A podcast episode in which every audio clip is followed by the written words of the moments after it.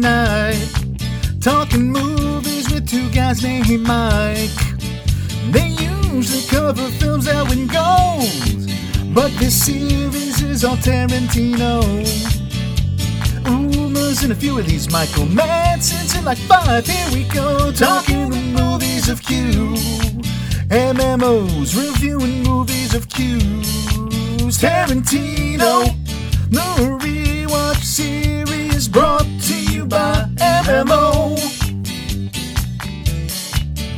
Yes, my shame is at an all time low, and I have no pride left. We are back, and we're back. Welcome to another episode of Mike, Mike, and Oscar, kicking off our Quentin Tarantino series rewatch. I am your co host, Mike One. This is co host, also Mike. Also, Mike here. I have never been prouder. Just I know. Stupid man. No, no, no. You actually sang backup to Yes, yourself. I had to put on backup vocals on my own track. Look, DJ One. That is chef's kiss. That's your best I work. appreciate it. You Thank should you. be named Mike Yankovic. Bravo, my I don't know about that, but thank you very much. Uh, and that is all setting the table as the uh, intro song. And thank you for Stealers Wheel for doing the you know, original. We are doing a Quentin Tarantino rewatch series. We talked about this for a long time. We've hyped it up for a while. We are going much like the Pixar one, which is just about done. We're about to wrap that up in the next couple weeks. We started as a lead into Toy Story 4. We are starting a Tarantino rewatch. We're going to handle it a little differently. Also, Mike's going to talk to you about that, but this is all in a way to hype up Once Upon a Time in Hollywood, which we all expect to contend for the Oscars at the end of this film year. So, Mike, what's going to differentiate these episodes from some of the Pixar stuff we've been doing in other OSPs? A lot, really. Uh, seven things to be exact. Number one, and this is something we started doing in the Pixar rewatch, we were integrating all the behind the scenes and production nuggets throughout the review. So rather than doing like a big segment early on, we kind of just weave it in, and I think that that flows a little better. Uh, we're gonna do a year in review added to your specs, which is something fun that we did for our Oscar category retrospectives back in the day. I think it's important because Tarantino zigs when everybody else is zagging so often in the industry. So Mike is going to give us that year in review early on here. We're going to talk about our favorite song in the soundtrack and what we think Quentin's favorite song is because I Quentin, bet you can't guess what my answer is for this episode. Quentin always dances on like all the behind the scenes things that I see, and he wrote a dance into this movie. So we're gonna ask ourselves a question: What made Quentin dance? And he dances like a goofy Phoebe, dorky idiot, and it's brilliant. So by the way, see Tarantino dancing on on all the behind the scenes footage. It's worth it right there. Uh, we're gonna do an homages segment because Tarantino loves to pay homage Yeah. to all the great cinema of his past, and that's going to be in the non spoiler script thoughts. Then we're going to try a little something crazy. yeah. We're going to perform a scene from Quentin Tarantino. And Well, perform in quotes. We're going to do an interpretation of what we think those our scenes are. interpretation of one of the best scenes of the Yes. movie, that will be your spoiler warning breakdown interlude. We hope So- it makes you laugh, and at least not you'll learn something about us. in spoiler section we got three things so it's actually eight i should i should learn how to count we have our opening segment that's going to be called trademark tarantino where we talk about all of his classic moments that have become literally cult classic Yeah, the scenes that have really gripped the zeitgeist in whole and what these movies are most known for, as well as what they should be known for and really aren't big, otherwise. big moments, little moments, overrated, underrated, Mm-hmm. properly rated kind of thing. We're going to do a screenwriter's corner where we're going to talk about advice Quentin Tarantino has said on the record. And finally, we're going to talk about Easter eggs, how the Tarantino verse connects. And we got a couple things at the end of this episode. So that's eight things Yeah. new and unique to these Tarantino rewatches. Quite a rundown. We did try to focus on some way to differentiate these episodes from the Pixar ones, from the OSPs, but uh, the same overall format, the overall structure, we're going to keep it the same, and I'll repeat that right now. If you've not joined us before, for obviously you haven't joined us for a Tarantino rewatch episode, but a Pixar uh, episode, an OSP, an Oscar Sprint profile, what they are is basically two sections of a review or two reviews for the price of one. Mike alluded to this already. The first half of every one of these episodes, as our OSPs, as our Pixar Pixar episodes, they are spoiler free. They're non spoiler. If you've not seen the movie, you're not going to get it spoiled in the first half of these episodes. We're going to go over the specs. We're going to go do some production stuff, some Hollywood stuff, some business side of the things. That's going to be all in the non spoiler section, as well as the five things at the top of the list Mike just read off to you. We're going to have the spoiler warning. Sometimes it's a song breakdown, and the Pixar ones, it's usually a clip from the movie, as Mike just described to you. We're going to try something new with the Tarantino ones and try doing our interpretation of a scene reenactment. That'll be your spoiler warning. Uh, and then on the second half, that'll be all spoiler filled. So the second half of all these reviews are going to be where the spoilers are, the twists and turns. We talk about the plot as well as the other stuff that Mike just ran down for you. So, like we said, again, if you have not seen these movies yet, that's okay. Don't worry. We're going to start in the non spoiler section for the first half. And Mike, you have one more thing you want to add before we get underway here. Yeah, I just want to quote two articles, give you the bibliography up front here. IndieWire had a great article that Mike you, you sent me last night. Chris O'Falt had an article about Quentin Tarantino returns to Sundance with Reservoir Dogs 25 years after its premiere. We're going to quote that a few times. And then there was the original the Making of Reservoir Dogs from 1993. It was reprinted in Empire Magazine in 2017. That was by Jeff Dawson, and both articles are terrific. You have some quotes from Tarantino that we're going to weave in throughout. Yeah, and just to wrap up before we do kick it to Mike and get this cast and crew section, the non spoiler section underway, uh, look, we're not blind to the controversies that have been attached to the man's work over the not years, talking about Quentin Tarantino. And we did this uh, series with that in mind as well. We're going to be completely fair. We're going to highlight, uh, I guess, highlighting the lowlights is a weird way to put it, but we're going to focus on some of the lowlights, some of the issues people have, some of the issues that may have happened in production and the backstory and the making of.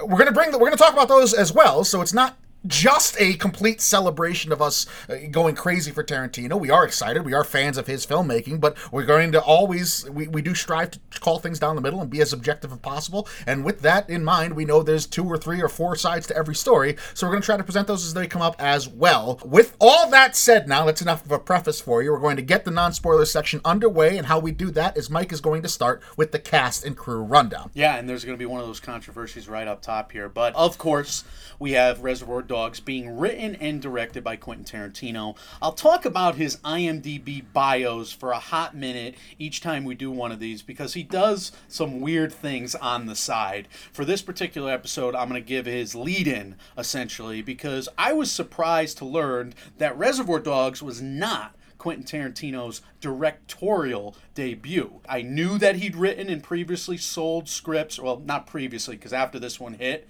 in the film festivals, everybody's like, "Oh, True Romance." Yeah, want a piece of that action? Yeah. Oh, Natural Born yep. Killers. Now Oliver Stone. Yep. Now uh, the other Scott brother, Tony Scott. They want they want to be all over that. But Quentin actually wrote and uh, directed a feature film in 1987 called My Best Friend's Birthday. I've never seen this. I don't know if you. Ever, I've no. never even heard of it until I started doing research for this, like you, and it looks like something he starred in as well. Yeah, it's not considered like you know, canon Quentin right. at all. So I mean, that's kind of his. I wonder know, if that was a film, film school. Yeah, yeah, yeah, I wonder if that was a film school project of his. I, I, didn't do any research on it because again, we were focusing on just his feature length theatrical stuff. So uh, it's interesting. I wonder if we could track that down and maybe we'll give it a bonus episode or something once upon a time. So Quentin was working in a video store. He was trying to make connections in Hollywood, and he also got a job in 1988 on an episode of The Golden Girls, Mike, as an Elvis impersonator, and they got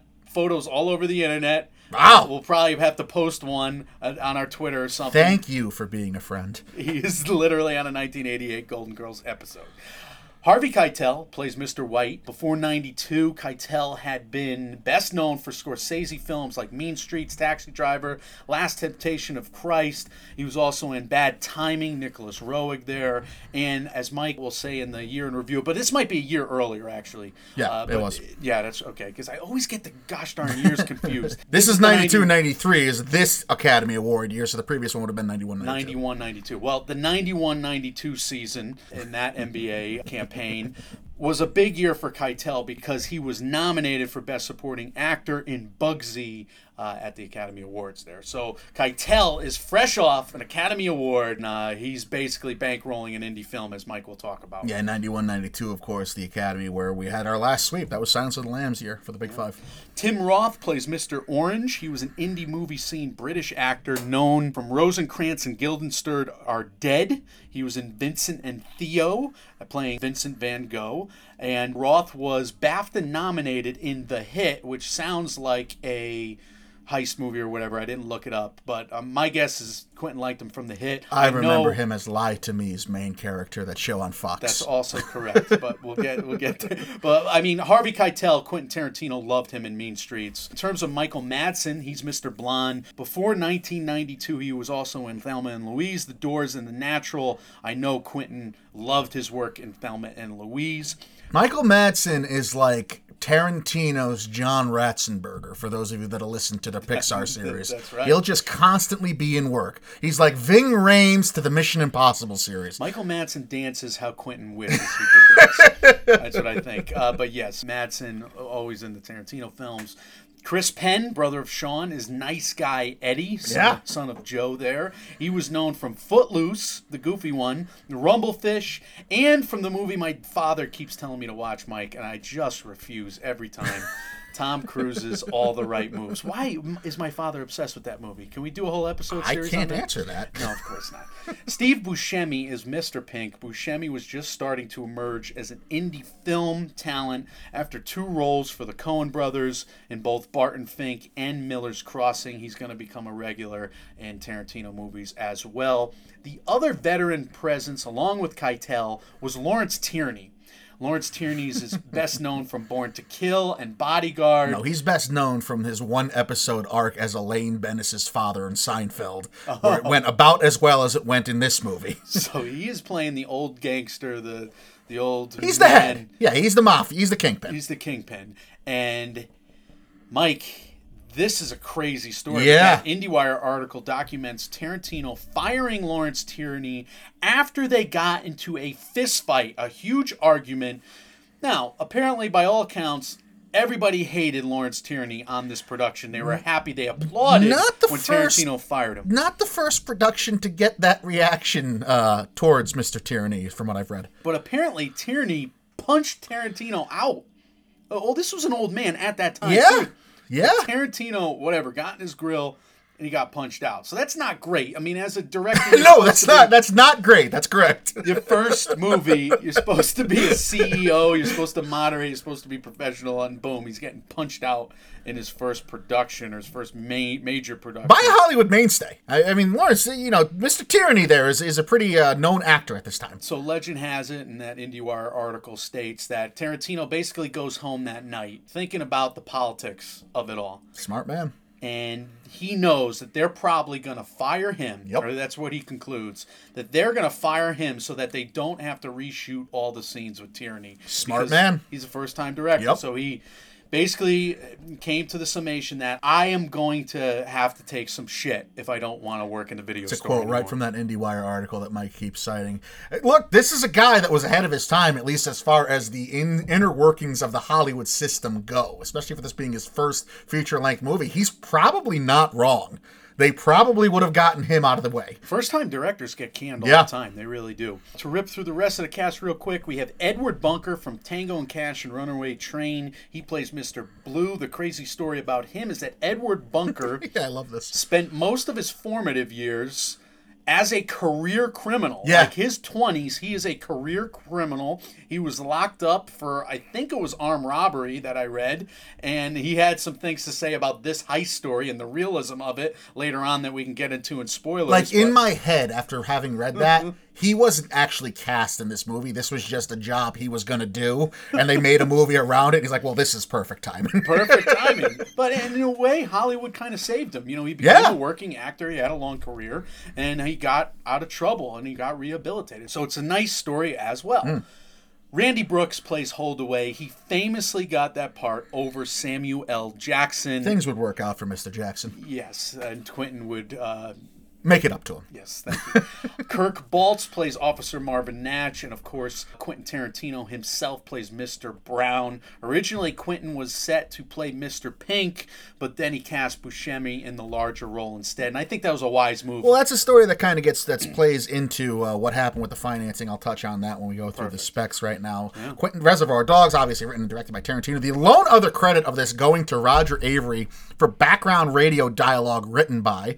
Uh, it's amazing what the credits become in Hollywood. The more we do these episodes, there's just a credit for anything you need. They're obviously not standardized. Avary would work with Tarantino again, having provided plot points for Tarantino's next script, the Tony Scott film True Romance. Mike already shed a little bit of light on that. This film debuted January 21st, 1992, at Sundance and went wide in the U.S. I guess you can call it that. October 23rd. It opened in 19 theaters, averaging a little over $7,000 per theater, en route to making 2.8 million domestically. Though it was really never in more than 63 theaters during its theatrical run. Those numbers, according to Box Office Mojo. Wow, I, that's news to me. Lawrence Bender produced the film and has turned into a longtime producer of Tarantino's work, and is also reportedly responsible for getting the script into the hands of Harvey Keitel through Bender's own acting coach's wife. Yes. In the first place, Uh, Keitel was said to be so impressed with it that he signed on and took the project from something Tarantino and Bender planned on making for about thirty thousand dollars, shooting it in black and white when Tarantino was prepared to be the Mr. Pink role, as Mike just told you about, to something that would end up getting one point two million dollars in funding. This came after Tarantino and Bender were said to be looking for funding elsewhere already, so they wouldn't have to finance the whole thing on their own as it was and they were dealt with all kinds of conditions from other financiers. One producer apparently wanted to give them $1.6 million, but they needed a, a, twist ending where everyone would come back to life at the end. What? Another producer wanted to give them a half a million dollars, but he wanted his girlfriend to be the Mr. Pink role or the Mr. Blonde role, I forget which. And that idea, I guess, was so crazy and off the wall that Tarantino and Bender actually considered doing it anyway. But history being what it is, it went for $1.2 million after Keitel's attachment. Andre Sekula did the cinematography. That would actually be his first film having done so. Sally Menke did the editing, where she would eventually form a director-editor team with Tarantino, according to Wikipedia, before her unfortunate death in 2010. Miramax got the distribution rights. Miramax really, in the, the, early 90s, was was like the pillar for independent filmmaking. Yeah, the Weinsteins were Yeah. all over this, and that's a big story in a, a couple books that I read last summer that I don't remember. I obviously doing remember. this one, doing the Matt Damon Ben Affleck movie, uh, Good Will Hunting. There, giving them their break. Uh, the Weinstein's. That's a story. The film was a success at Sundance, but it really would prove to be a moneymaker on the home video market after Tarantino was able to reach Academy acclaim for his work two years later in Pulp Fiction. Yet still, Reservoir Dogs must be considered one of, if not the most celebrated feature length directorial debut of all time, based on its critic numbers. Stands right now at an 8.3 IMDb rating on 822,000 votes. That's good for number 79 on the IMDb Top 250 Movies list, with a score that is tied with such films as the original Old Boy, Citizen Kane, and M. It carries a 91% certified fresh Rotten Tomato score and 68 critic reviews, six of those being rotten. 95% audience score and just shy of half a million reviews there, and a 79 Metascore as well. Though the film will be relatively awardsless when it comes to the notable races of 92, and this is where the kind of year in review comes into play. Now, this being Tarantino's first film, it's tough to kind of match him up with what was going on in the year of 1992. I can't imagine what was actually happening in current times Right. had a lot of impact on his script. Not at all. I mean, if anything, it's just he knows that the industry's going one way, and I'm going to go the exact opposite way, and I'm literally going to parody and satire what everybody else has been doing recently, and we're going to get into some more than that. So instead of that later too. for the for the uh, year in retrospective part here, I wanted to kind of concentrate on what was going on and what he was up against in Cannes at ni- in 1992's Cannes Film Festival. Hmm. The film festival was opened with Basic Instinct, obviously its own cult classic in its own right. It was closed by Ron Howard's Far and Away, which was I think the second time only Tom Cruise and Nicole Kidman shared the screen together. I'm not sure if there were a couple yet at that point. So that, those are two commercial films, even though one Mm-hmm. is very much a erotic thriller, but involves forty year old. It's about a forty year old white man, so they figured it was going to make big money uh, back then. Other films that were in competition, uh, Basic Instinct, like we said, there was also Howard's End by James Ivory, Of Mice and Men by Gary Sinise was there. The Player by Robert Altman also was in 92's Cannes Okay, Film that Festival here. Mm-hmm. that fits as like that indie film vibe. How about Twin Peaks Firewalk with Me by David Lynch? that also fits. Those ones make sense. Some of the other big budget ones, maybe not. Reservoir Dogs was considered films out of competition, though Tarantino apparently or reportedly was told, this according to Mental Floss, by a lot of people involved in the Cannes Film Festival, that he would be considered for these awards and was guaranteed to walk home with something. Like I said, he ends up relatively awardsless for this film, not only at Cannes, but overall on the year. It won some awards at film festivals no longer in existence, such as the Critics Awards at the Yubari International Film Festival and the Pre-Turnage Award for the USA Film category at the Avignon Film Festival. But as far as awards still going today, the closest Tarantino came to acclaim was Buscemi winning the Supporting Actor Award at the Film Independent Spirit Awards in 92 93, where Well Taran- Tarantino would lose the Best Director category he was nominated for to Carl Franklin for One False Move, and he would lose Best First Feature category to Neal Jimenez and Michael Steinberg for The Water Dance. Mike, what's The Water Dance about? I don't know. I've never seen the water dance. I did see one false move. One false move is very good. It's a very good script. It's almost like Red Rock West with Nicolas Cage. It's one of those like neo noir films. So that's at least a worthy competitor Yeah. at the time, certainly. I liked it. Yeah. Bill Paxton, I want to say. Probably not The Water Dance, though, huh? I have no idea what that is. The Water Dance would be noticeably absent from Empire's list of the 500 greatest films of all time, where Reservoir Dogs would rank it as 97th place, with the magazine also referring to it as the greatest independent film ever made. I imagine narrowly edging out The Water Dance for that acclaim. Very true. Okay, uh, let's get into a plot premise here, Mike. When a simple jewelry heist goes horribly wrong, the surviving criminals begin to suspect that one of them is a police informant. So, what we wanted to do for this episode, it's actually probably the ninth thing that's different than a normal episode, but we wanted to talk about, instead of expectations or a teaser review, how we first watched the movie Reservoir Dogs. Because uh, this is a movie that will shake you to the core at that first viewing. So, I remember hearing about it. I'm a sophomore or a freshman in, in high school. I remember hearing about it that this is one of those effed up movies. You gotta see it. Mike, I picked the wrong day to watch this movie because I picked the day I went to my grandparents' house with my 10 year old. I think then, so I'm like 15, is 16. Yep. And uh, I don't, I forget how much older than I am my younger brothers. I'm about seven years older than my brother David and my cousin Tony, who were born like within a few days of each other. now, they are basically hanging out, and the three of us watch Reservoir Dogs God. that I rented, and they handled it so much better than me. oh, yeah? So I'm the old one. I'm the one who's just getting into film, and they're just like, just stoic. Just, oh, that's so cool. This is awesome. And I'm like, what the fuck? Your stomach's churning. I am, oh my god, I'm getting that just, you know, that, that thing at the back of your Yeah. throat, like the suds when you're just so afraid of something. Yeah. Oh my god, but I, I just had to see it. I watched this movie at my grandparents' house. We ate a lot of pizza frite, aka fried dough. It was a great it was a great day that I'll never forget. How about you? I I have a less uh, elegant story. I actually didn't get around to seeing this movie for the first time. I think until I was in college. Yeah. Uh, I was not, you know, I, I I've embraced film in the last 10, 15 years or so, but like the first twenty or so films, I so I guess at ten years, but the first twenty or so years, I was not like a film fanatic and worried about the history of the business. I was a fan of the Oscars. I was a fan of the the the you know the politicking of the of it all and seeing what happened on screen, but. I, I think I got to this one like I imagine many people did in 94 and 95. I took in Pulp Fiction first for the first time, and I was like, wow, that is really unlike pretty much anything I had seen at this point. Let me see what else this director did. Yeah. I got to Reservoir Dogs, and I saw, and I was just blown away as equally, if not more so than I was, having seen Pulp Fiction for the first time. So maybe, in a way, Tarantino and his early work kind of spurred me on, even though it was later in life, to the film critic and the the, the nose in the air stuffiness I have towards film right now. Did you remember the room? Was my brother involved again? I think it was my brother? freshman year, so I wasn't as I, I became good friends with your brother at like the latter half of freshman year into sophomore year. So pizza frite wasn't it? no, no pizza As if my brother was, there was a chance. There's may- a yeah, it might have been DP dough. Uh, DP dough might have been consumed, but no, no pizza free. You need just heavy carbs with a movie like this, bottom line. All right, so we're going to jump right into a review of the production values. Couple quick things to say here. We're going to go sight to sound. Cinematography, Mike. Wow. yeah, spectacular. We got the twirl around the opening diner scene. We get that circular moving camera. What did you think of that? Like, I thought that was cool. We're, we're actually going to black, which works in credits. yeah, It doesn't work kind of the rest of the movie, but in credits, like right in your cold open, it kind of works. I, I feel like he wanted to do something to put his stamp on it right away. You can't watch this movie without thinking that Tarantino wanted to distinguish himself at all points, right? Yeah. So, like you said, he zags when everyone else is zigging or zigging when everyone else is zagging. So, what can you do to kind of differentiate yourself without having these great graphics and this huge budget?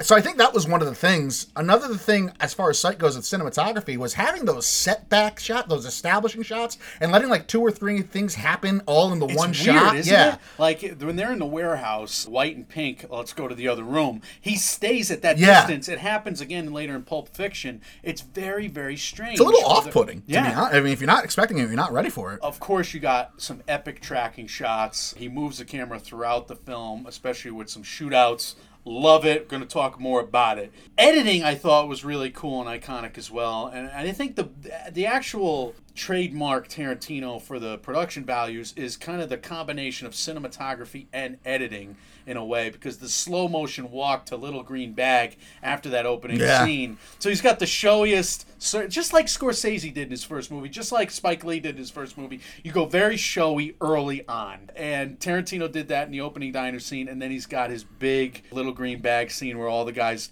slow motion walk to the car. Arguably the most famous scene from this movie, if not a couple other ones. But yeah, Let's get into what made Quentin dance. I think it's an obvious answer for this particular episode, but let me run down the soundtrack real quick. We have, you know, Stealers Wheel stuck in the middle with you. We have Little Green Bag by the George Baker selection. We have I Gotcha by Joe Tex. We have Fool for Love by Sandy Rogers. Hooked on a Feeling. yeah. This can't be right. Björn Skifs, who was must a cover or something.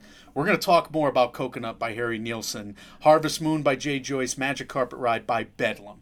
Now, I think what Quentin Tarantino says about his music just blew my mind. He's like, I wanted to go for the super sugary 70s bubblegum sound. One, because some people are annoyed by it, and two, because I grew up with it. The sugariness of it, the catchiness of it really lightens up a rude, rough movie. So it's like a contrast then thing. Okay. um, Pop music against killing and torture. you know, it's interesting that he would take that slant on it, as opposed to just saying I'm a big fan of '70s music. right? Because these seem like relatively random songs, and he does use that radio station as a through line throughout That's the a pontificatory way of just saying you like the music. Right. That's what you just I, mean, I, I would think that would be his explanation, but to see he put that much thought into it, of trying to purposely make something that's audibly unsettling Yeah. and off-putting compared to what you're viewing on screen, that's a guy that's already thinking three steps. And he's not thinking like a first-time filmmaker. Right. Now, whether he actually felt that in 1992 and that's the reason for it, or that quote was something that was, you know, celebrating the 25th anniversary at Cannes as from the Cannes uh, debut, who knows? And maybe that's something he's come up with in his mind later on. But if he was thinking that for his first feature-length film, that's advanced thinking. It absolutely is, Mike. Uh, you ready to go into performances here? Yeah, let's talk about him. So, this is what Tarantino says about characters. Quote, and in movies, everybody has to be so fucking likable. I'm going to get a Tarantino impression by the end of this. I got to put okay at the end. Okay? Okay? Okay? Everybody has to be so fucking likable. He barks. You can write a novel about a perfect bastard. It doesn't mean you don't want to turn the page. All right, a little double negative there, but bottom line is perfect people are not watchable on screen is what Tarantino was saying. You don't have to make them so likable, and he, he proves that. Well, these are some despicable people. They're Yeah. despicable from start to finish. Uh, most of them, especially, and the actual heroes are just bit characters in this movie. We're going to talk about that as well. Yeah, yeah, yeah. I, this is like the worst of the worst. Now, the only problem is that of the worst of the worst, you usually have to have a winner anyway, mm-hmm. right? If that's the way you're going to go with the screenplay, somebody has to overcome and somebody has to either survive or a group of people have to survive and win. So, in a way, you're crowning the best of the worst, which inherently might be an issue for some people. That makes some sense. The ending, I think, justifies some of it. I'm going to we'll- disagree with you, but right, well, we'll, talk, about it. We'll talk about it.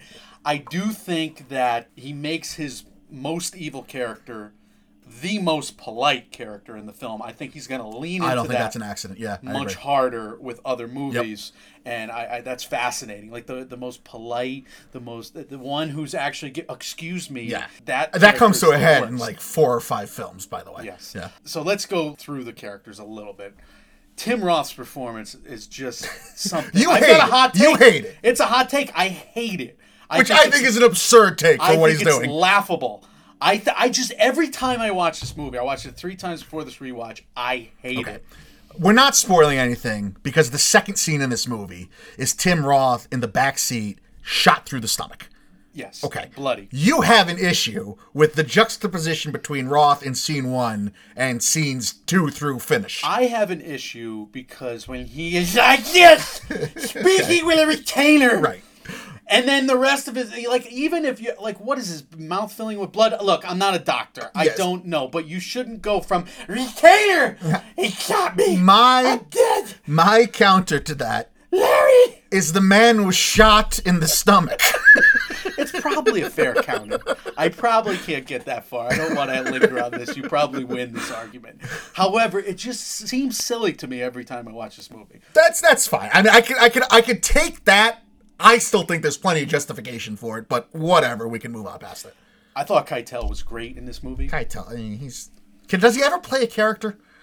I don't know, which is scary to me. Right. But he sounds like you know the sound, the way he delivers all of his lines, like every one of my relatives. I I'm can not see kidding. that.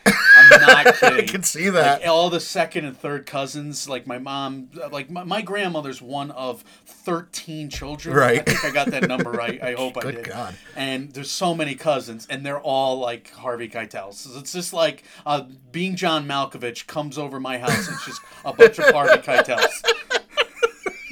For family He's. reunions. I, I'm jealous in one way because he's spectacular.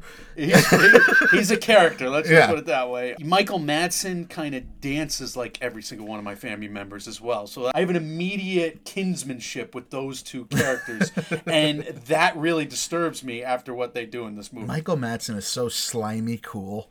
Mm. He's like such a despicable person, but he's so cool too when he's delivering his lines. Yeah, you know he's not long for the every character he plays is just not long for the world. Yeah, he's like the even Sean if they Bean, survive yeah. the movie, they're not long for Right. the world because they live fast and they die hard. He's so laid back about it. He is. He knows it too. I think those characters just have that that in They're their walking bones. death wishes. They Yeah. know it. Uh, Steve Buscemi, I thought, is incredible.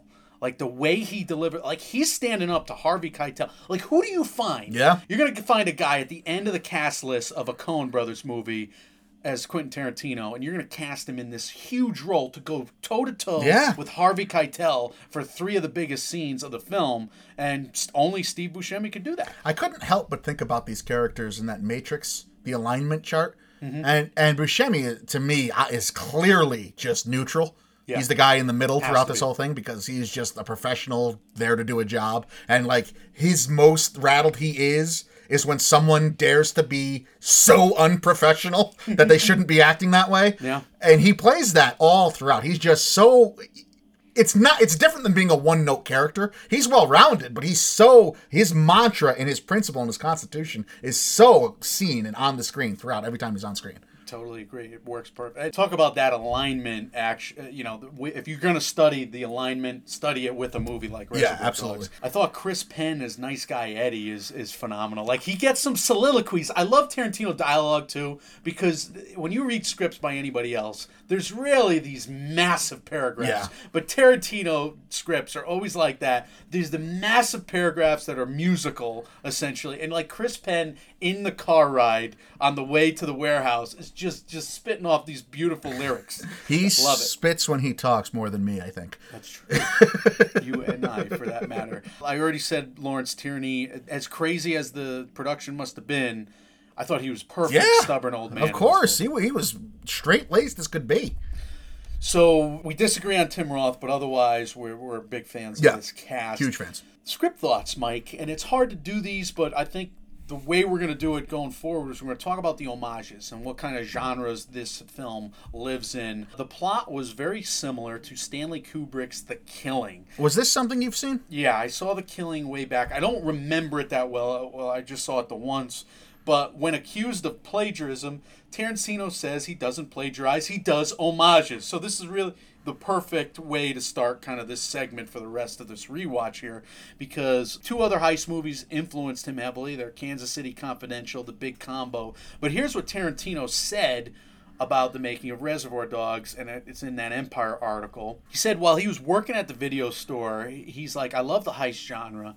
I, I- let me just write a movie in this genre. Because he wrote Reservoir Dogs while he's working at the mm-hmm. video store. So he's like, all right, well, every single night I, I'm writing, I'm going to go home and I'm going to watch a heist movie. So he watched Thomas Crown Affair, Top Copy, Rififi, Top Copy. he watches a different heist movie every night, and, and that really helped him. He definitely found a couple things that he hated. He would hate in a heist movie the cliche of something small and coincidental going wrong during the heist to fuck up the robbers. Instead, he wanted them to get away and then kind of kind of self-destruct. He also wanted to redo the genre in a way. I think I'm going to save that little bit for spoilers. But my two cents on this is you have capable, smart characters on the on the good side and on the bad side, and when that happens, that opposition is gonna be complex. I think when you got smart good guys and bad guys, which is a simple way to describe a complex situation. He doesn't have a small coincidence in this movie. he has a massive blunder. so I guess he was spot on with avoiding that with which he does not like. So I guess we could finish comparing this movie to the Oscars in a quick lens, Mike. Yeah, so again, I mean, to, to recap, no awards. This thing didn't win. It was nominated for a couple lesser film festival things. Independent Spirit Awards was probably the biggest award show that we know of today that this was nominated for. It didn't win except for Buscemi, like I said. But as far as what did win and what it should have been nominated for at the Oscars, what to compare it against, start with Best Director. That's probably the most obvious one. Clint Eastwood ended up winning it for Unforgiven. Neil Jordan for The Crying Game. James Ivory for Howard's End. Robert Altman from The Player. Those are two movies we just talked about actually debuting in Cannes as well, alongside Reservoir Dogs. And Martin Brest for Scent of a Woman were all the nominees. Like I said, Clint Eastwood for Unforgiven winning. Shamefully, I've never seen the player. I've seen the rest. I have the player. I have it on my laptop, and I've had it for like a year and a half, and I've just one of those- never hit play on it. blind buys. What Yeah. a shock! What a terrible shock to my system that I am going to talk in this voice for the rest of the episode because I'm so shocked. I, I'm shocked that I bought a, a Robert Altman movie of my own recognizance. no, I'm not at all. Because you buy whatever you think you want to see, then you never watch them. Yeah, that's right. Ridiculous. No, Clint Eastwood's great and Unforgiven. That's a slow rewatch. When I've rewatched Unforgiven, it's not the bit. you no, know, it's a lot slower movie than you think it is. That Than, you would think. Absolutely, I agree with that. uh, Scent of a Woman. Who, I don't really have a problem. I, don't, I mean, you know, having not seen the player, obviously, but I don't really have a problem with him getting, especially knowing the Academy and how they treat first timers. And this was a different era, obviously, no social media for which to get momentum and public support all funneled through one voice and one lens. Do you think Reservoir Dog is a masterpiece on the level of a Jordan Peele's Get Out, of a Greta Gerwig's I was Lady thinking Bird? about this all throughout. If it, like, where would I rank them as far as directorial features and debuts? And it's so hard to compare because there mm-hmm. wasn't social media. Back. Like, Get Out is a masterpiece in part because social media exists, right? Because there's a platform now for people who want social justice and racist, horrible people alike. And that Get Out kind of walks that fine line of exposing things that may not be as prevalent in everyday life, at least not to people like you and me, uh, were these different kind of alternative news channels around and alternative websites for for highlighting these kinds of racism that at least maybe they weren't so recognizable to us prior to something like Get Out. So I, I think it's such a weird comparison to make. And obviously the second part of that, Greta Gerwig, how in the world can you compare Reservoir Dogs to something like Ladybird? Something that's polished, though. You think like he's got a his handle on the conventions to the point where he can innovate from them, but it, they're very different movies. Right. Like Lady Bird leans into those conventions and just does it better than we've seen in a Agree. while, right? I mean, it's a great coming of age movie done to perfection, and Get Out is a great. Susp- I don't want to give away the genre. Let's just say, Right. but it, it really does things well. But it does follow those conventions. This is totally different. This is like, like we said, it's, a heist movie without the heist. without the heist made about the rendezvous. yeah. What the hell is It's that? an interesting question. I'd love to hear people's input because I don't know that I have an answer as to where I would rank them. I think they're three of the greatest directorial debuts of all time, to be honest. so I mean, if we're putting this into the Oscars, putting it into our top fives, we'd have to do a full year in review, I Yeah. guess, to say. But you know, to, to make quicker work of this, screenplay had the Crying Game win, and uh, Best Picture went to Unforgiven. So, Mike, does it beat any of those necessarily? I don't. I don't know. I mean, I, you can argue the quality of Unforgiven, even if I don't love the rewatch as much as I like this one, or uh, I'm entertained by this one. Early '90s too was Clint Eastwood's bread and butter. Crying Game was a very Crying Game's revolutionary. well made. I don't know if I would have picked the Crying Game. I, I might have. I'm picked- surprised it didn't get an original screenplay nom. After Yeah. all, that's usually where we default with these great feature debuts if we don't want to reward the director. I'm gonna say it's better than Lorenzo's Oil. I'm just gonna say that. Have you seen Lorenzo's Oil? I think I have actually. Oh, have you? I've never I, seen it. it's I been a long time. I like George Miller. I'm just gonna say, you know, the Reservoir Dogs. That's probably a safe bet. Husbands and Wives by Woody Allen. It's probably better Again, it's a too. different time. Woody Allen was this revered director back in those days, and not 2019's Woody Allen, who can't, who Amazon had to sell the rights back to him. I like these year in review and these Oscar lenses now, but we could talk about it forever, Yeah. couldn't we? I'm gonna just say it's probably in my top fives for all three. If I had to re-rank the year, how about you?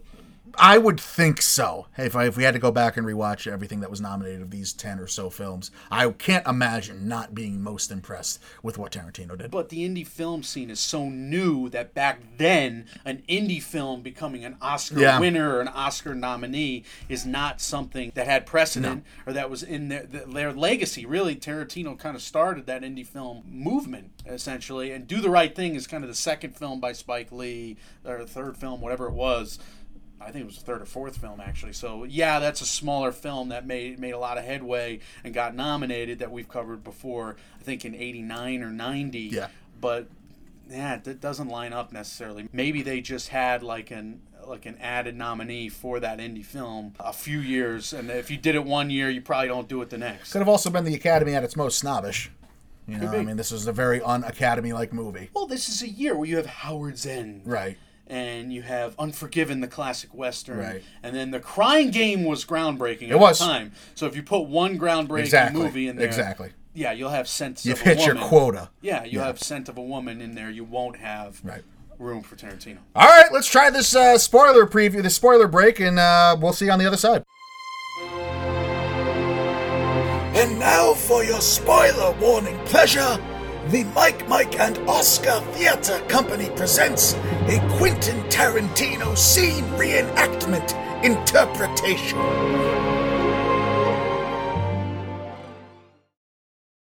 Don't take another step, Mr. White.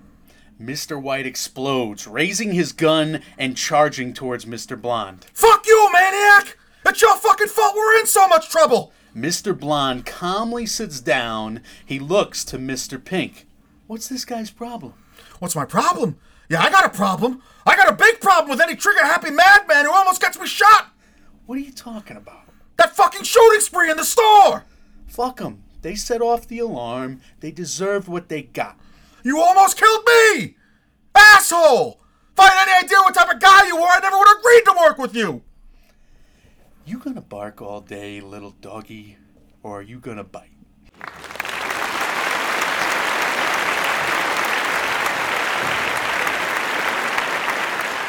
This is the spoiler section for the Mike, Mike, and Oscar Quentin Tarantino rewatch series covering the movie Reservoir Dogs. If you've not seen the movie yet, this is a good place for you to hit pause, uh, go watch the movie. We'll be here waiting for you when you come back. If you've seen the movie already, if you want to hear our thoughts on what happens, or if we've just hyped up the spoiler section so much that you cannot go another minute without hearing what happens, this is the place you want to be. It's all spoilers all the time ahead for the movie Reservoir Dogs as part of the Quentin Tarantino rewatch series brought to you by Mike, Mike, and Oscar. Mike, we're going to start with a new segment that you talked about in the opening of this episode trademark Tarantino. So my trademark Tarantino scene number one is that opening, and we've talked a lot about it. The the big twirl around the diner. What I want to talk about being so trademark Tarantino is the little. You know, basically like Seinfeldian talking about nothing. Yeah. And we have Mr. Pink saying, I don't tip. And there's a big back and forth between everybody. What do you mean you don't tip? and he does, I don't tip. I don't believe in it. And then, number one, this is a true story, a true state of mind for Tarantino at this time. He was working minimum wage at the video store, Mike, and he had this righteous indignation about tipping because he was upset that he had a minimum wage job that wasn't deemed tip worthy by society. When interviewed, he literally requoted the movie. If we had to tip blockbuster retailers, Yeah. you would be broke. I would be absolutely broke. I'd And it's also- filed for bankruptcy. How many times? Case of art imitating life. Imitating art, imitating life, I guess, in a way, because like he's he's using his real life events to write this down, and then putting himself into that role to be part of that conversation in a very meta way. Yeah, and he was originally putting himself into, In the pink role, In the pink yeah. role, you know, uh, with the casting nugget there. So that's crazy to me that that is just something that he still gets like hyped up about when he's interviewed to this day. He's not a man that holds grudges. But what I love about the scene so much, Mike, is that you have repetition of dialogue, and then when Joe comes back, they start to play that scene all over again until what? The scene flips, and we basically get Pink kowtowing to Joe with White still going against Joe. Yeah. Giving him back the book before. Like you got the conflict between White and Joe.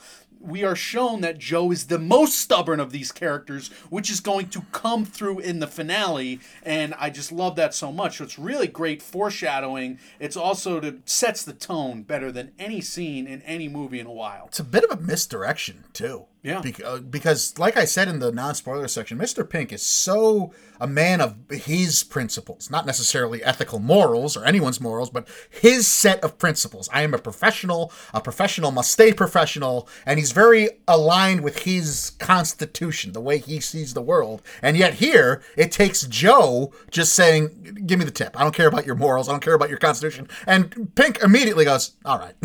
Well, because you know he he cites the exception to his rule. Right. I paid for breakfast. Well, because you because paid you breakfast. Now, is that him actually saying that the reasoning, or is that just him being a fraud to his own self? It's him being a fraud to Yeah. his own self, but he's going to be a fraud to his own self and his own principles later as well. He's a man who spouts his principles, but who breaks all of his own principles at the same time, which morally speaking, ethically speaking, makes sense because these men are rationalizing the fact that they're breaking law to improve their own standing. So these they're total frauds they're total hypocrites just like the rest of the world but especially them and then of course you have you know classic tarantino with the slow motion walk like i talked about the little green bag. That's my scene number one. Mike what's kind of your scene number one for trademark tarantino? It's it's a little underrated too because I, I think what with this movie is most known for we'll talk about in a minute. But for me the the scene where orange is rehearsing the story the anecdote the funny thing that happened on the drug deal because he's mm-hmm. trying to integrate himself into joe's to joe's crew here and he needs to practice the story the anecdote just to make himself more personable and more believable as a human being that this character that he's making as this undercover cop. So we start by seeing him rehearsing this, the telling of the story involved being a drug dealer and him coming upon four cops and a drug dog in a random bathroom. It starts as just him reciting it to himself because his partner insists you need this story because it's going to make you more believable. So he's in his own uh, apartment reciting the story to himself. And as the story keeps going, he then we cut to him reciting it for his partner and he's getting more into the role and getting more rehearsed. how about that backdrop by That was so beautiful. That was so beautiful. Such covered in graffiti and spray Oh my paint. God, I don't know. it's- almost as if that place couldn't actually exist. it almost feels like a new version of like the Roman like the Yeah. Right but it, and it's this low angle shot of him on top of the He's on a, he's on a stage essentially, stage, and he's performing yeah. for the, the the audience of one that is his partner. Like it could be Julius C- Shakespeare's Julius Caesar Yeah. except L.A. version from 1992 and he's reciting, and, and like you said before, the dialogue is like a music. It's like a song. It's like poetry because he keeps telling the story. He's performing it for his partner, and then we go to him actually performing the story for Joe, Mister White, and and nice guy Eddie in the strip Mm-hmm. club. This integrates himself into Joe's crew here. They come up with questions. He's answering them bing, bang, boom right away, Yeah. fabricating everything off the top of his head, essentially. And then we finish the scene with him actually now in reciting the story, finishing the story in the fake airport bathroom with the fake cops that only exist for purposes of the story, with the fake dog that only exists for purposes of the story, and the drama, once the story is finished, gets heightened up as if we're actually in this scene, even though we all know it's all bullshit.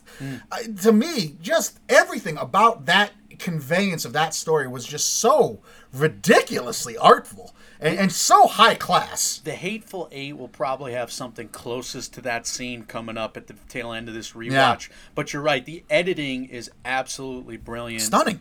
And his partnership with Sally Menke there, Mike, was just fortuitous. And you can see why they had such a great relationship right away. Uh, now, neither of those scenes are what this film is bo- best known for. Not probably what the, the casual fan would say is most traditional Tarantino or trademark Tarantino.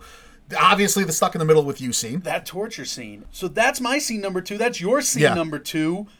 Mike, This is the kind of scene that scares the ever living shit out of you the first time you watch it. It scared, it freaked me the hell out when I was a youngster to the point where I literally in the back of my throat, like I said, you get that sudsy feeling because you're that scared. This is such a weird scene to get scared by. I rewatch it now, and it's probably the best scene of the movie by a lot.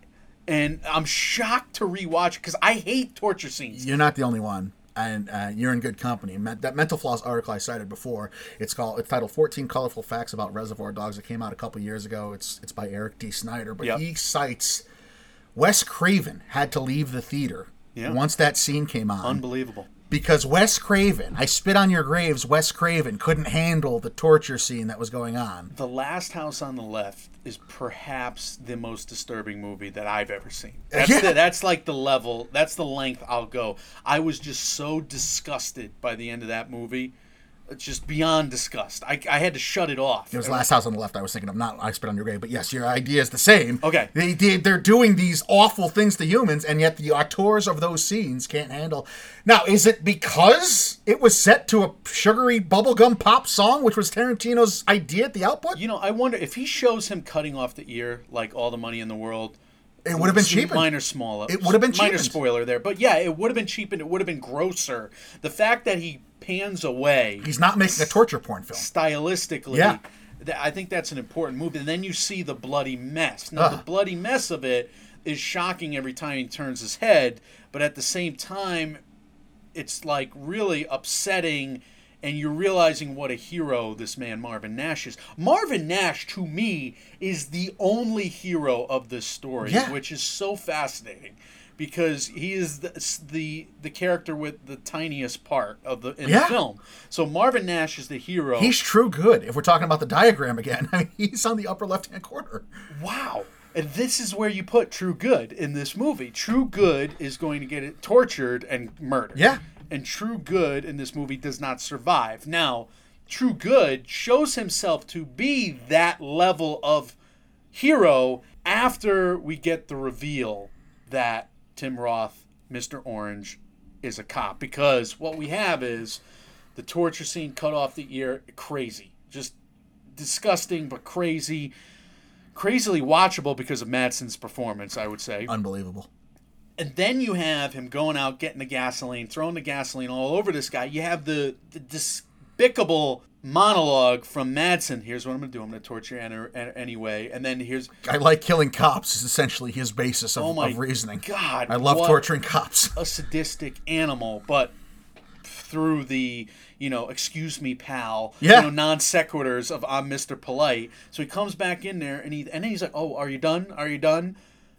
And he's about to light the match again, being his polite, weirdly charismatic, charming, villainous self.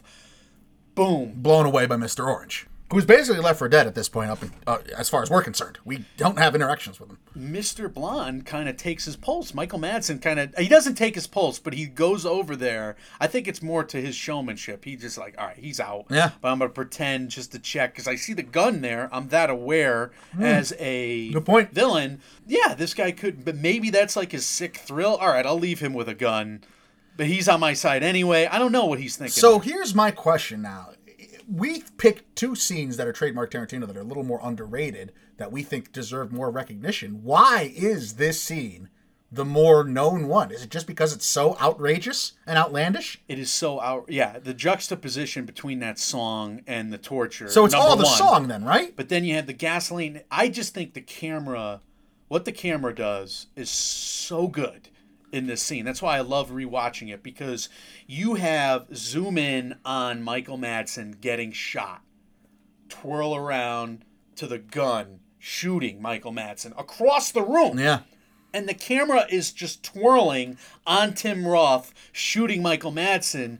The camera spins all the way around in a figure eight move and finishes on Madsen falling dead at the end of that scene. That's remarkable. If you were to bring up this scene to 10 casual movie going fans that have seen Reservoir Dogs at one point in their life, how many of them do you think would remember that Madsen gets killed in that scene?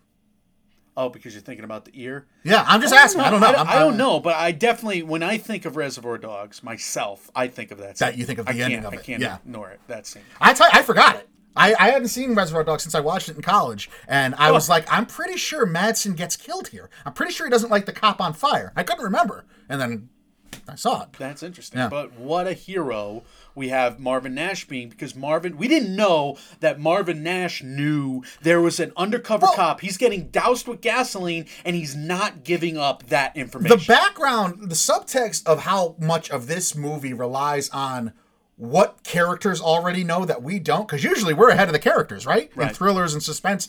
The characters here know what happened exactly in the heist. We don't. The characters here know who knows each other. We don't until it's revealed. We're the ones that are behind the eight ball the entire time in this movie. yeah, Tarantino does not like suspense necessarily. He likes to have the audience chasing it. Yeah. And that he, Which is a 180. I mean, that's a complete 180 of, of, of convention. It is. It absolutely is. So for our last scene in trademark Tarantino, we're going to talk about something that is a bit underrated. And from my scene, I already kind of mentioned it, so I'll just kind of quote it quick. It's it's nice guy Eddie in the car, not the racist stuff, which is just awful. We'll We're have gonna more talk about scenes. that, yeah.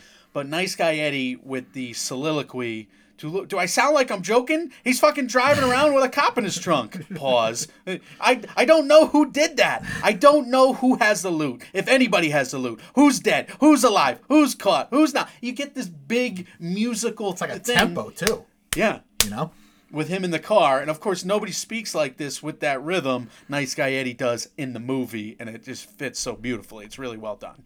So that's my underrated Tarantino. What's your underrated Tarantino? the conversation between white and orange as they're scoping out the place for the first time and they really form that father son like bond Dude, that don't they? is the ending that's i mean that's the consequence for mr for mr white at the end of this movie It's more than a fraternal bond. It is a paternal. yeah i mean it's bond, father no it's it's literally father son I mean, mr white goes out of his way to put his neck on the line in saving Orange in the first place. He could have left him behind, left him for dead. In wanting to get care for him, he could have left him behind, let him die on the floor. He wanted to get medical attention for him. And then it's the this conversation that makes sense as to why Mr. White is so adamant about Joe not killing Orange at the very last scene and what leads to that big Mexican standoff. Because he's created this bond with this man so much so that in this world where Mr. White has no friends, he's left his partner, Alabama, behind which he talks about with Joe already. He doesn't really care about anyone but apparently the Brewers, which we learn, right? Yeah. So he's made this bond so much so with this guy, and he cares so much and feels so responsible for his death that he gives him his real name, which is the could be the undoing of all of them. And it's fascinating that you get that backstory nugget about you know Mr. White leaving the most important person in his world. So he is in Yeah. search of new most important people in his world. Well, So either this- that or he's shown he's capable of not caring that much about anyone.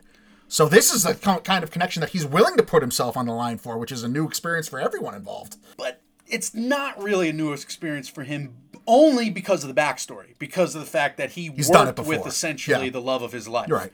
So that that's where I'm at with him. But and he's kind of you know he's lost. He's really much more lost than he puts on, and it's why his anger gets the best of him at the end of the movie. So again, these characters being total hypocrites. That's a good point. And another point I wanted to make about the conversation is how it plays into, I guess we'll talk about our worst now and our issues with it. Yeah.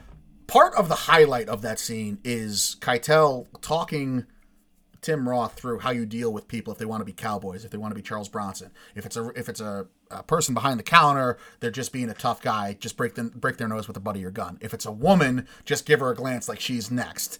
Uh, if it's a manager, the managers know better than to really step up. So that's this is going to be a guy that's a real cowboy. You're really going to have to make an example out of him and break him. So okay, you go through how it's not okay. I, I, I think that's genius in one aspect because it's it's again strengthening the bond of the father son relationship. The problem I have with it is that you're going through how it's not okay to disrespect a woman and put your hands on her, and yet you have earlier in this movie Mr. Pink talking about the differences between white and black women and all the racist undertones in that conversation. That is wholly unnecessary, as every use of that word in this movie is. Absolutely. It, it also shows what scumbags, professional criminals, but what what these people are the scum of the earth. These are Yes. these are bad people. Yes, it does. These are people that have habitually crossed lines of sadism, of of just levels of evil that you and I and regular people never do. Right. They don't cross these lines as far as we know. Obviously, not how they- how you find world. monsters everywhere, but bottom line, someone who is just so nonchalantly telling you that you cut off a finger. That's what you do. If Yeah. you go, if you run into a problem, you someone who's willing to do that to maim somebody else, that is, oh my god, despicable. And Mr. White has been a character that we come to relate to throughout the movie because he's acting in a way that's paternal. And I want to, you know, give this quote for Tarantino. This is, I, don't know, his take on it.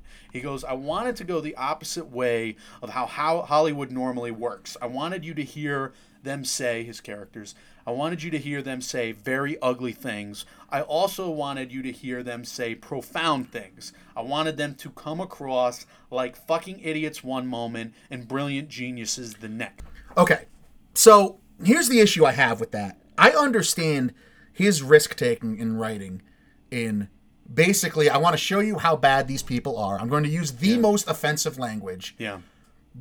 but they're going to get their comeuppance. They're going to get judgment cast against them because they are so terrible people. You're going they're going to get their to meet their maker or jail time whatever. I've said something like this before. It's it's it's almost Tarantino playing God, and he's got the ego to Yes. play God as a writer at least, and and judging them with how the movie ends for their racism, their chauvinism, their homophobia, which is all really tough to take. And every time one of those words is mentioned in this movie, rewatching this, it hits you like a ton of bricks. Oh, like we just had like an au- we had an argument off camera, or we st- we stopped recording because I'm like these words. Every time I hear one, I'm freaking the fuck out. It's used so obviously in the scenes. You're like, actually, it's used as an aside, and you actually one instance- argued me down for the most part that most of the time it's used, it's used as you know an aside. It's just worked. It's in. unnecessary. It's unnecessary. Yeah, it's exactly. egregious, It shouldn't be used. I'm of the opinion it should never be used in filmmaking. Fine, Period. fine I by mean, me. Take it out of yeah. the English language, and it definitely shouldn't be used. Yeah, But take that argument for aside, right? right. You take that argument aside, and let's say there's some magical force that says it has to be. Okay. yeah.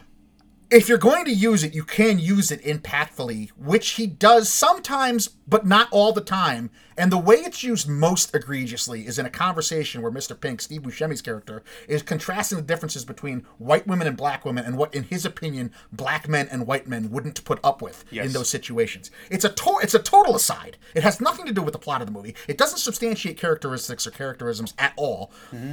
And yet, the character that uses the that word most egregiously is the only one we see for sure. I mean, it was a choice to not show him get his comeuppance, as opposed to every other character who is equally, if not more, terrible Yeah. they, we see their end game. And we're left to assume the one character who uses that word most egregiously and most passe not meet his end or his maker or his judgment in any way. We're left to assume whatever happens to him once he leaves that warehouse. Now, I would argue that it's, and I assumed he got caught because of how quickly the cops come in to that scene. You know, they're, they're literally he grabs diamonds, runs away, and then you have the scramble on the ground, the slow movement of Mr. White and Orange. Mr. Orange on the ground. The Mr. Orange telling Mr. White, "I'm a cop." Right. Mr. White crying, the crazy cry, putting a gun to his head. Cops are there. So to me, th- that's like within 45 seconds, the cops have them surrounded by implication of the voices saying, "Freeze! Don't sh- don't shoot." Right. I would guess if they had the place surrounded, waiting for Joe, hear all the gunshots. Cops have been chasing it the whole movie. The guy who runs out first, they're going to nab him pretty quick. That's fine. I, I, I would. Okay, I, but you are correct. Yeah. Saying that he wasn't shown having his come up. purposefully. Yeah. I mean, it's in the script that each and every one of these characters hits their ironic or definitive end. Now, you do have a bunch of characters who act horribly get their comeuppance. You do. That's in there for sure. You have another character that you can make an argument does get his comeuppance, but we don't know. The worst one, essentially. Uh, the, one that Tarantino was going to play. the most the most offensive and whether he met his judgment or not he leaves the place with the macguffin he leaves with a bag of diamonds whether he's get caught or not and he leaves with his life Uh, I hate playing devil's advocate to this, but I, I will for one more beat. Because, you know, is Tarantino giving him the benefit of the doubt, which is scary to do for anybody in today's world? Is he saying that, you know, hey, racists get away? Bad people get away too. Sure. You know, so you know, it, it's bottom line. The fact that I say bad people get away doesn't mean I'm necessarily a bad person. It happens in my story. Is I'm not. Am I glorifying that part of it? Not necessarily. But here's here's where I come in on the rewatch of all these bad scenes because there's homophobia, there's chauvinism, and there's racism multiple times. Yes.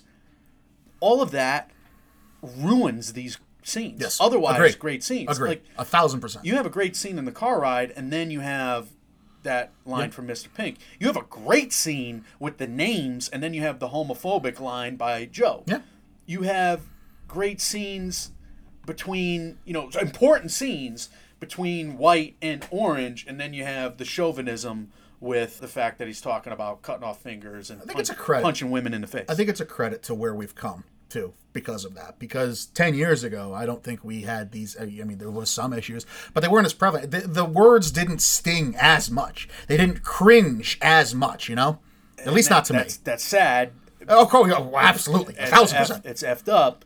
But the fact that he's trying to force these words into his fiction, I don't think it ages it well, and I don't think. Oh, no, absolutely- like- absolutely like, not. This movie is going to be held back Yeah, in the annals of history because you have all this shit in it. yeah, I, I totally, totally agree. And we've already seen evidence of it with you and me alone just watching it, and how the it just, you know, this cringe crawl out of your skin awfulness in this. Yeah. and, it, and it's it's it sucks unfortunately. Screenwriting advice from Tarantino. I got one quote. and We'll you know riff on the structure for a hot minute here.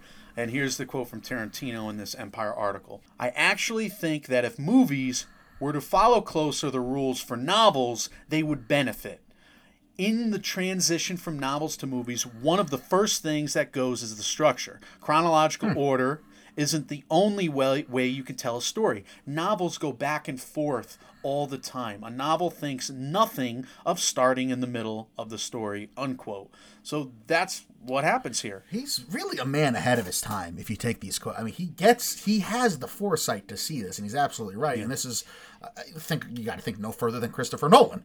Yeah, uh, trying maybe perfecting what he's just talking about here in Memento, where we're all over the place as viewers. So the timeline of, of a, any story doesn't necessarily have to be chronological because stories move in a, in a certain order in terms of effect on the audience, and the formulas of story can be met by jumping around the timeline. And Tarantino realizes this early. He realizes this from other great movies and stories and novels, really. And novels have been doing this the longest. TV's doing it the most now, I would say, even though you get your occasional film that jumps around. But I, I do think the novelty of this has worn off. But I will say, I mean, just look at the scene structure and the story structure. I'm, I'm going to do it loosely here. I didn't map out the whole thing. But you have right before the heist, you have the breakfast. Then you have after the heist, the car rendezvous, the escape, essentially. You have a backstory of one character, Mr. Blonde. You have the going further into the rendezvous, the torture scene with the cop. You have the backstory of Mr. Orange, which is basically telling you the big twist of the movie that he is a cop. And then, you know, it goes on and on and on until you finish with the end of the rendezvous, the shootout. Yeah, so you're basically at like four, six, two, Yeah. seven, one. Yeah, you're all over the place in the screenplay. But the beats of a story structure, like inciting incident, th- th- that doesn't have to happen necessarily 10 minutes into the chronology of the at real time. It needs to happen 10 minutes or 15 minutes into the story. What do you think is the onus or the burden on the viewer to understand what's going on? Like the the the burden for me for what makes a film great in this is because like you just said, he has the not necessarily the plot is in order, but the emphasis or the dramatic feeling or the attachment is in order because those those characteristics and those attributes play out chronologically in a way. I don't remember the original question you asked me because it was so long, but I will say that I think he's such a fan of movies that he understands what an audience needs to feel because and whenever you inter- interview Tarantino, he puts himself in the shoes of the audience. So he knows what a good movie feels like and he knows when it's supposed to feel that way. So we talked about it before. I don't think he loves suspense and if he uses suspense it'll be for something entirely different like at the beginning of Inglourious Basterds and he'll make all the goods delivered beyond the suspenseful goods. The suspense is just basically a lead into that scene. What Tarantino wants is the audience to be curious and surprised more often than to have this all knowing, on high perspective. Why doesn't that happen more often then? Obviously, the goods delivered in something like this, Memento, whatever, are infinitely more fruitful than a regular movie. I think it's is it just degree of difficulty? It's it's degree of difficulty because it's so much harder to write. How do you surprise people? That is so hard to do. Mm. Give them something they never knew they always wanted. How do you do that? I mean, to me, that's the secret to movie making and storytelling in general. That, that that is, in my words, I think that's something I uniquely have coined at some point. I don't know if I have. Maybe it's in my subconscious because I've watched so much shit. I don't know.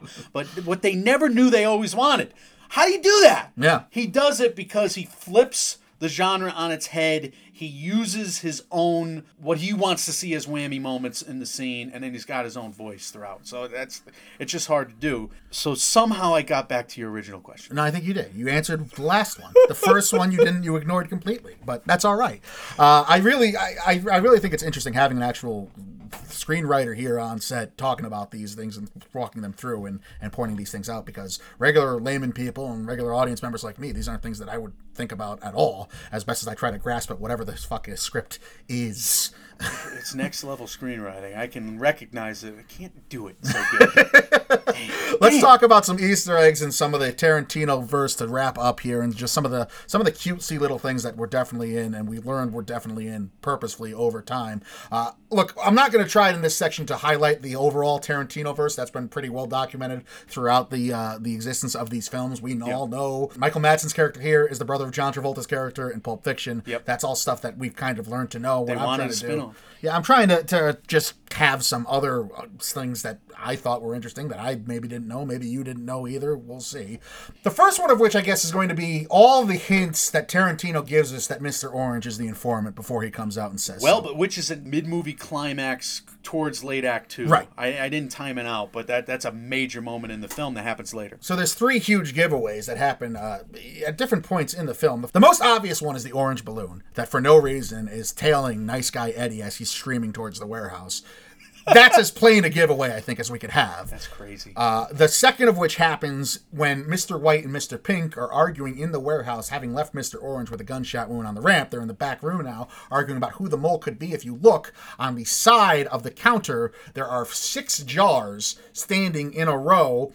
Four of them are two whites and two pinks. They're filled with a white substance and a pink substance. Then there is a huge gap between the original four and the latter two, and beyond the gap, there are two filled with orange substances, kind of the subtext of which being that the orange is far away and far Separate. removed from the white and Disparate. pink. Yes. And the most obvious and uh, to me most clever one, the one that was pointed out, all of these were pointed out, I'll give the source in a minute, but the most clever one to me is at the very opening scene, the breakfast scene, which we talked about.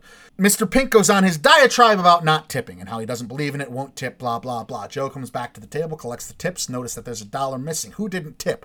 Who is the first person immediately to pipe up and say, hey, it's Mr. Pink. He didn't tip. You rat out Mr. Pink. He didn't tip. It's Mr. Orange. Yeah. So even through that scene alone, you're getting the indication that Mr. Orange is the rat. He's the one that doesn't give uh, two thoughts about turning on these people because he doesn't care for them. All of these three were written out in the cracked article, Five Brilliant Clues Hidden in the Background of Movies. I just thought that was really creative and really inventive. And there's no way they were there by accident, by the way. Oh, I love it. No, there's no way with that those color schemes. Absolutely on purpose. So the next Easter egg, Mike, is the fact that we have Buddy Holly as a waiter in Pulp Fiction at Jack Rabbit Slim's. He is played by Steve Buscemi, who is Mr. Pink in this movie. He's the only character to get away, who's the one who brings it up that, that I don't tip in that earlier scene. If you can't play some, because we're talking about colors, I know this must be difficult. But he is a waiter in the next movie. It's not late. It's further up on Route 66. Mike, do we think that Mr. Pink got away and he is a waiter in the next one, or do we think Quentin Tarantino, just like Steve Buscemi, thought he'd make a good deadpan waiter? I think it's likely the latter. Uh, he just thought it would be funny that Buscemi actually plays a waiter when he was had this whole monologue against being a waiter in the first movie.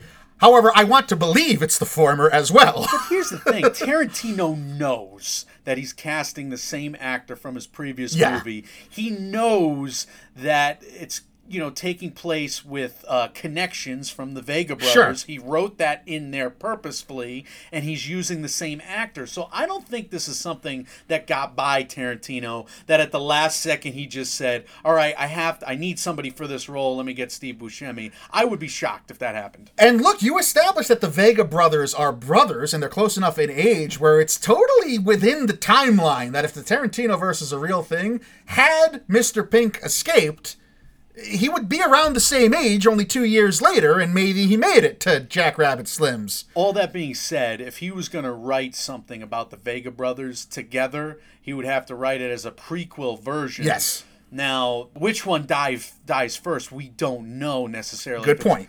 So maybe it's an origin story for Mr. Pink. Yeah, I know I'm spoiling Pulp Fiction a little bit here, but if you've seen Reservoir Dogs, you've probably seen Pulp Fiction, right? Sorry, maybe I'll have to put spoilers for Pulp Fiction and Reservoir Dogs at the end of the spoiler section in the show notes. But Mike, my guess is that he just likes Steve Buscemi. However, I know that Tarantino knows the score here. Yeah, I, I, I again, that's kind of you're hitting on reasons why I want to believe. I want it to I- be true. You might be right. Absolutely right. Uh, the last one, and uh, these two last two came from a Mental Floss article as well that I've highlighted and brought up uh, throughout the, the duration here.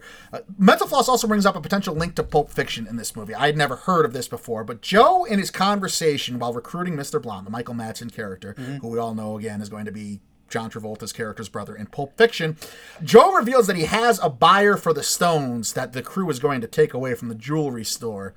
Mental Floss brings up the question and the suggestion is it possible but that the buyer that Joe is referring to is Marcellus Wallace himself and that those diamonds are the content of the briefcase in Pulp Fiction? Just a nice little question. Pulp Fiction's next on our docket. We're going to cover it in our next Tarantino episode. I have the least faith in this one. Yeah. But again, I want to believe that Tarantino had the forethought, and this is all a string that nobody's picked up on 30 or some odd years later. I want to believe that as well. And I, I want to believe that at least Tarantino wants us to ask these specific questions. Right, yeah, that's probably a better way of putting his mise en scène. Right. Right. And based on his connections in the screenplays. It's also nice to have something based in the Tarantino reality to at least suggest what that briefcase could hold. I Because other, I mean, you and I have talked about it before. We tend to believe it's just a MacGuffin. It's just nothing, right? Uh, so it's nice to actually have something plot relevant to say, well, at least maybe there's a chance. we know that he's lives with these stories for years and years and years, and we know that he's a you know a, a megalomaniac on the one side and a genius on the other. He could very well have a through line throughout these movies. Maybe upon further study, we'll crack it, and that'll be our 15 minutes of fame right there. Fingers crossed. Mike, let's get out of here with some final thoughts from you. I just think that bloodbath finale is so unique. I, I just wanted to mention one thing that his squib, right? Nice Yeah. guy Eddie squib goes off, and this is something that Tarantino's talked about throughout. We have nobody shooting nice guy Eddie. We have Harvey Keitel turn and point the gun, but the squib goes off before he turns. Can I tell you, I watched that scene three times. I Me too. I was under the impression that Mr. White never turned in time, but that Mr. Pink actually shot Eddie. I thought that was the story they were being told. Because it would have had to have been based on the timing of the squib. right, and and Mr. Pink had gotten to a safe enough place where he had a gun and was undercover. So I thought that was what it, what he was going for, but apparently not the case. Also, if you look back at the scene where White and Pink are talking to each other in that back room, this this means nothing, by the way, and it's not nearly as important as the squib going off. But Harvey Keitel goes, he lights Steve Buscemi's cigarette, and then he goes to light his. That flame never comes anywhere near Harvey Keitel's cigarette. He does not light a cigarette at all, and he keeps having it in his hand. Yeah, I don't. I mean, he goes to that. wash his face after, so maybe that was all. Well, I it. remember he doesn't like the cigarette and then he lights it later. Yes, he does. Like after his anger, his outburst. Right. Yes. He, that's true. It's almost so maybe like that was all purposeful. Is is on purpose. Like I almost get like sexual pleasure out. of it. oh, there you go. You know, again, it- smarter men than me dealing with the screen. I don't know, I don't know, I don't know, but I just know what cigarette is cliched for, and he doesn't light it before he But he puts out. the flame up to it. Like he No, goes he- to light it and then he stops. I know, and he I, like, he he clearly does not light it there. I would agree with you. I obsess over nonsense. I like it. I like it because it made. I didn't think of the whole sexual pleasure from outbursts of anger. No, that's good, that's good. I like that. But, but that's a theory. I don't know. Maybe it's true. Maybe it's not. But Mike, how about a movie that ends with your three principal characters shooting each other at once? Crazy, right? It's it's such an old trope that's like it's been mimicked in The Office even. now after this movie, Right, but I couldn't think of another movie in which it ends this way with that kind of old Hollywood. I got a gun pointed at you. You got a gun pointed at him. He's got a gun pointed at my sister type thing. But it always uh, somebody lived. The hero makes all of that work. Walks away. Yeah, not in this case. Nobody's the hero. The hero already got shot. Marvin Nash. And we do agree that that White kills Mr. Orange, right? White kills Mr. Orange. Yes, because you hear the big The- gunshot, the one shot. and then the volley of shots or the hail of gunfire. Yeah. you know, Okay. descends upon it. So, I, I did want to mention one more thing about Mr. Orange. And he's a very complex character have to have such a crazy performance. I almost wonder if he's giving a bad performance on purpose because he knows it's going to be the downfall of his character. He knows that I swear on my mother's grave. he knows that's going to be not convincing to nice guy Eddie. I have to shoot you in the stomach before our next recording, and we'll see how different you act and sound. So the fact that Mr. Orange has to tell Mr. White, he knows the place is surrounded, he knows what the plan, police plan is, and yet he basically, after he gets shot for that last time, he what he knows he's dead, but on principle, again, a man with a code. Great characters to make movies about people with codes of conduct that he says he has to tell Mr. White after Mr. White jo- died for him. I am a cop. Why does he have to do that? Why can't he wait ten minutes? maybe that okay? maybe that father son kinship that Mr. White felt was a two way street. Yeah. And maybe that was Orange giving his last gasp of like, "You- screwed either. I'm sorry, I love you, but Do you think he's overcome with guilt there because his reflex Yeah. was to shoot the woman that shot him, and he knows that's a that that's his nightmare, like an innocent died. He knows that on his watch, Mr. White went on a rampage and killed all those cops. He knows that this entire bloody rampage happened because for whatever reason he's undercover and he can't stop it. It's all just you know swirled out of control. His guilt reaches a climax in that scene. Shot. I have to tell this man. I have to die by my principles. we talked about die. it in the pre production too. We both agree. Orange is not Joe Friday. He's not an action cop. He's a guy that has to give himself pep talks into believability. He just wants to be like Mr. Cool. He fell He doesn't want to be Rambo. Right, but he fell in love with the idea of being Mr. Cool. Right.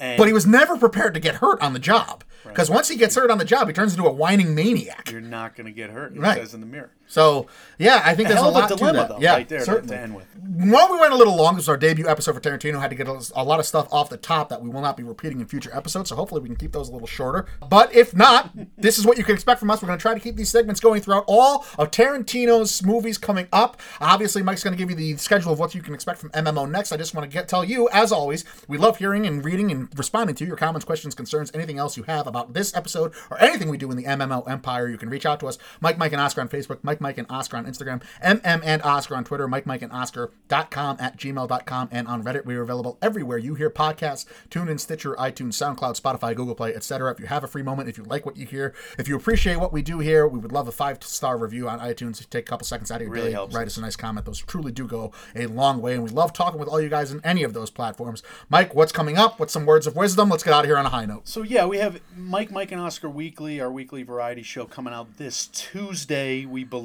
sometime on Tuesday, and that's a little different. I know we keep changing. We had a Sunday, we had a Monday, but we're back to Tuesday for this particular week. We're gonna do Coco from Pixar. We're gonna do Pulp Fiction next week as well. We're also going to have a collaboration that we're going to announce shortly, uh, which is going to be fun. We're going on somebody else's podcast, and we're going to record that tomorrow. And finally, you know, long term, we got a couple Oscar movies coming out. Not only at the end of June with the Toy Story 4, we have yesterday the Beatles movie. We just did Rocketman, but obviously in July you have Once Upon a Time in Hollywood, which is what this whole rewatch is for. So Yeah. we're, we're building up to these Oscar movies, these Oscar sprint profiles, to give you the fuller experience and to give us all the rewards of the study Yeah. because we were talking about all our other series rewatches from the MCU to Mission Impossible to Halloween. Even the Nun, Mike, after we did the Conjuring series rewatch, was something you and I enjoyed quite a bit, right? Yeah. That was a movie that we never would have enjoyed if we did not study the rest of the films in the franchise Absolutely. but the goods delivered to you and I selfishly outweigh whatever they're experiencing out there. That's what matters most. and that'll be my words of wisdom today because we enjoy, like, how much more could we have liked Mission Impossible Fallout or Halloween 2018? Yeah, no, they're certainly the fruits of the labor. The two Avengers there. movies, we've loved them so much because of all the studying. So it's been it's been fun. So hopefully these rewatches enhance your enjoyment. Hopefully, by doing this, we're helping make award season year round without the stuffiness. Guys, when reality sucks, you can come watch movies with us. We will check you out soon. Say, ooh.